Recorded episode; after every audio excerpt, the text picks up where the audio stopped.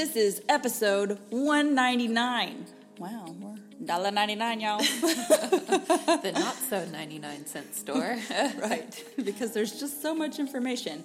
We're Brooke and Faren. We're here today to talk about our next book we're covering.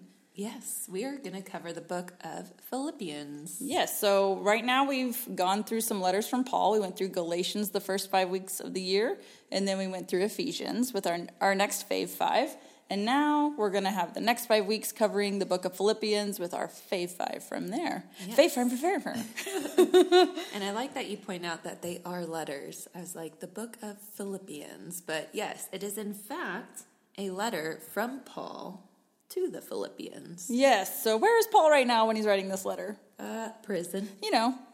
And it's not the kind where you get like recess and they feed you three meals a day. And yes. There's beds that are like, you know, not the ground. So Right. In fact, they uh, people from Philippi took up an offering and had Epaphroditus take it to Paul and be like, Here you go in prison. This is to like not a get well basket, but like mm, you're in prison here. Maybe they just had like prison baskets. Here you go. what did parents send around finals time at college? I think we just called them finals boxes. Or like a care and you package. could, yeah, and yeah. you could. They, our school, Austin College, sent home uh, a letter, and you could say, "I want this package or this package," and then it'd be cool because then I didn't know it was happening. And they were like, come get your finals box. Your parents got this for you. And it had an encouraging letter to gear you up for finals.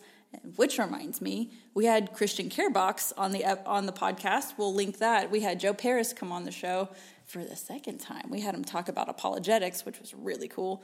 And then he came on and talked about Christian Care Box, which is basically this. They partner with schools, and then you get a box every month and it gives you something to read, how to apply it, it and plus snacks. Snacks. That's all you need. Always the snacks. So go check that out. We'll link it. That's a great resource. Yes, parents send your kids the care package. yes, just do it. I didn't get any. Ugh. Ever. I, did I share with you? I feel Sorry, like I did. Mom and Dad. I feel like I shared with you. I feel like a good friend I mean, would have shared with you. my college people are looking out for the people that didn't get one. Yes. So it's okay. They didn't know. First child, guinea pig. You don't know what you don't know. You know what? They blessed me when I was at home. That's true. It was great. Look at that. Okay. Look at that. Anyway, back to Paul's letter. Yes. So he's writing to the church in Philippi, and this is the place where he started the first church in Philippi. And, you know, if I were starting a church, just, you know, from the beginning, I probably wouldn't go to the place that had all the retired Roman soldiers who really didn't care about Jesus. but that's where Paul starts his church because he's the man and he's not scared. How often does God send us where we don't want to go? Yeah. Uh, hey, so Jonah, you want to go to Nineveh? Uh uh I, I, don't want to do that. A whale. Mm. Would you like to be in a whale? Mm, yeah. I think I'd rather do that than oh, go to Nineveh. that's awful, but I know the feeling. I know so Paul starts the church in Philippi and he's like, okay, you guys, you got this. I'm going to go start more churches. Later, Paul gets arrested. He's in prison. Gift package when he brings the gift package, he sends a letter home with Epaphroditus to go and share it with the people, which is this book. You're really good at pronouncing these names. it's because you know Daily Audio Bible. You yeah. just hear the names enough that maybe it'll maybe it'll work. Well, I think we're ready to jump in. I think we are too. scripture. No, that's good. It gives our audience context. And your homework for this week for reading is going to be to go read chapter one. Um, Brooke gave you some bonus information if you come across it, great. If you don't see it the first time through reading it, thank you, Brooke, for putting it in human terms. Someone had it explained to me. That's how Bible Project does a really good job being like, hey, here's the snapshot. So yeah. if you need a snapshot before you start reading, start there. Yes. Cool. All right, hit him with the NLT. Okay, this is Philippians 121 in the NLT.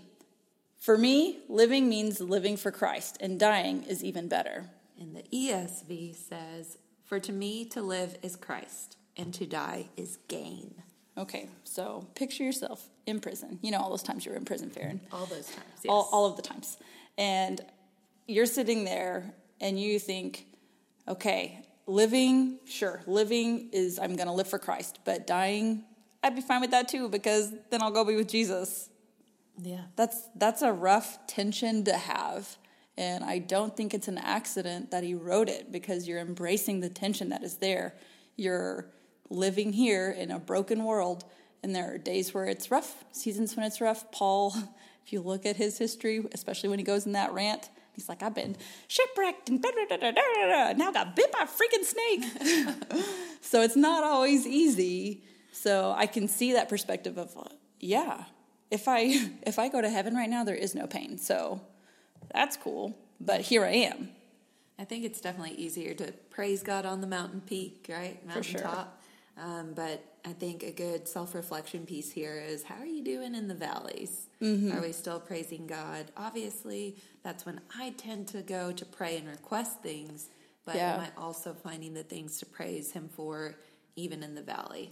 That's why I like that habit of getting in the prayer, a prayer routine of starting with gratitude. So no matter, like if you said peak or valley, wherever you are in your life, you're always starting with gratitude.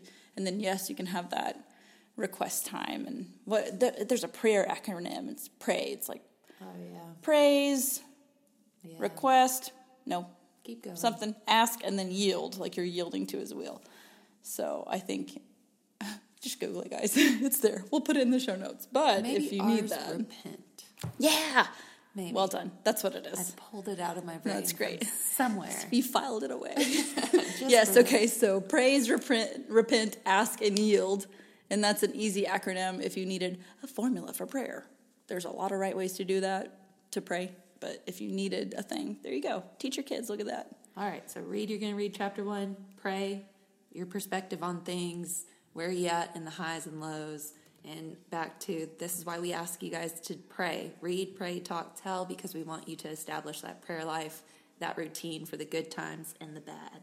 Okay, Bottom line, though, if your heart is beating still, you have work to do for the Lord. He's not going to just let you waste some space over here. He's got a plan for you. So if you're still on this side of heaven, you still have a job to do. Again, praying and asking for that direction. Okay, yeah, I'm in a valley. What do I do now? How can I honor you?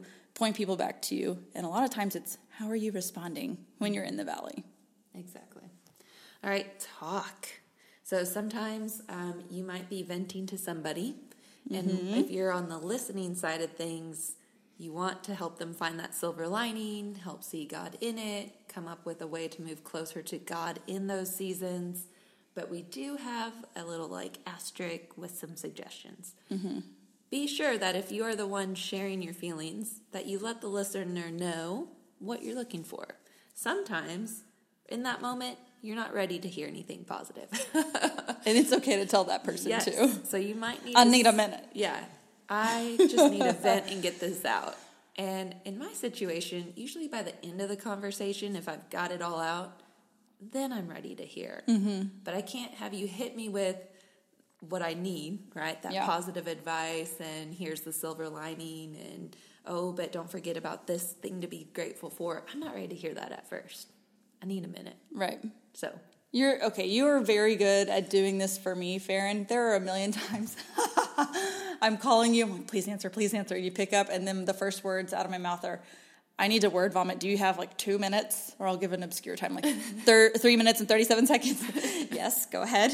And then I tell you that I'm going to give you unfiltered, raw thoughts that are probably sinful, but I I need to say it out loud because in my head by myself, that is a dangerous place to be for me because the devil's going to be like, ooh, act on that. But if I say it out loud to Faren, I know Faren's going to keep me accountable.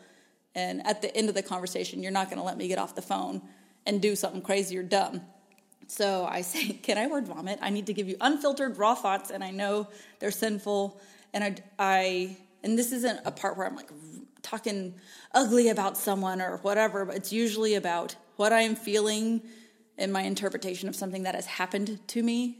Not necessarily like this person has wronged me or whatever, but it's this happened and this is what I'm feeling, and I know this is not a good thing. I and then at that point, that's where you're like, okay, so uh, are you ready for some? I'm going to give you some encouragement, and like you said, Faren, on the listening end, sometimes you just need to listen and be the ear, and then don't let them go do a dumb thing. And that's when you can say, I'm going to give you encouragement, or I'm going to guide you in this direction, whether you need to hear it or not. Sometimes I'm just going to need to tell you, and you can be mad at me if you want for five minutes, and then get over yourself and listen to my advice. Yeah. And I don't think it's finding joy in saying hurtful things out loud. Sometimes No.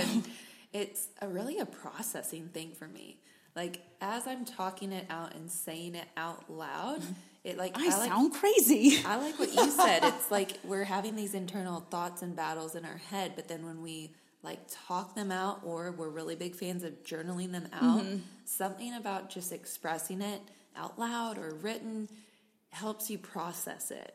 And mm-hmm. so again, it's not finding joy in just, you know, word vomiting, but it's really more from a place of processing your thoughts and feelings on the situation. And you, as the listener, make sure whoever you're talking to, they're in your inner circle. You're not just going to some ran- hey random or hey person who is not aligned with me spiritually, or I've given permission to I haven't given permission to speak into my life. You need to find find the right circle of people. You're not just talking crazy to someone else.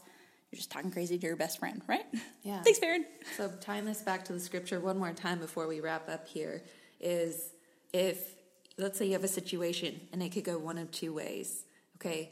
Either way, maybe one's the way you want it to go, right? And so then you're um, excited about that, but then hopefully someone's able to speak into you about if it doesn't go the way you want, looking for the positive in it. So to live is for Christ. Yeah, if it goes the way I want, I'm there. Thank God. Look at this blessing. If it goes the way I don't want it to go, God hasn't left me. He's still with me. Yep. What can I do in this moment or situation that's not ideal and still make the most of it to further his kingdom? Okay, so we've read, prayed, talked, and now we're going to tell. Last step. So, whenever we're teaching our kids being good stewards of the children we've been given, and we hit this verse for me, living means living for Christ and dying is even better, that can be confusing to a young human or even like a teenager and all their emotions and whatnot. I don't really know what those are. We've been there. Some of us have been there. Some of us skipped that step. So sorry. I'll do better at emoting. Robot. Okay, so we got to figure out how to tell our kids about this. We, the other day, I was talking to Rhett, four year old Rhett, trying to figure out how to tell him. And I, it was a conversation that wasn't how, like, his situation's so bad or whatever, and now we're still living for Christ. It was something random. And I said, Rhett, your heart still is beating, so you still have work to do. And it was almost like I took the back part of that. Like you're you're still here. You still have work to do. There's still something you can be doing that's positive and loving and kind for other people that show people about God. And we had nothing to do. We weren't in a valley. Mm-hmm. But whenever we do hit a valley, he'll be able to pull on that wisdom from the Bible. We're in a life phase where my kids get a lot of junk. In mm-hmm. fact, mm-hmm. I've kind of stopped doing birthday party favors, and I've had more parents thank me Yes. than ask where their party favor was. You mean the cheap stuff that's to break and you're to throw away in like a month? but it breaks, and then my kids fall apart. Yeah. Um, so the latest conversation is uh, my youngest has a water bottle. It's perfectly fine. My other two have dropped theirs so many times that they are no longer functioning, and so I got them replacements. And the youngest wanted a water bottle too because older sisters got water bottles, and then she was telling me how the paint was scraping off, and I don't know. This is a long roundabout way of in these moments where I've been trying to subliminally but really consciously tell my kids is like stuff on this earth doesn't last forever. Mm-hmm. Every time Jacob has to fix something, every time something breaks, and we either get a new one or hey, your water bottle, the paint's chipping off, but you can still drink from it. It's not pouring out, leaking. And but I tell them, but there's two things that will not ever deteriorate. Essentially, I don't use the word deteriorate, but uh, my love for them, and then God's love for them too. So those are two things. The stuff of this earth, it's gonna get old. It's gonna break. It's gonna deteriorate. Even our own bodies. Yep. I can feel it now Oh, middle age. but teaching them and i think what it's doing is back to this idea of shifting our perspective is having an internal mindset so that whole uh, to die is to gain but having an internal mindset when we're looking at the things that fall apart in this world Did you just coin the phrase an internal eternal mindset? That's amazing. Quote Faren Daru. i bet disney Have an will, internal eternal mindset. That's genius. well you know what Frozen Dibs. will uh, Witty Gritty podcast. Dibs on it. That's so good though, because then they have that narrative running in their head. No matter what, I love you. God loves you. Period. Yeah, And anything else, I I don't need. yeah. As long as God loves me, as long as I've got a heartbeat, I've still got work to do for Him. Just a reminder: when stuff falls apart, only two things Like that your lower back. forever. Oh my gosh, was it ever together? I don't know. Oh man! All right, tune in next week for some more middle-aged physical pain, along with the next chapter.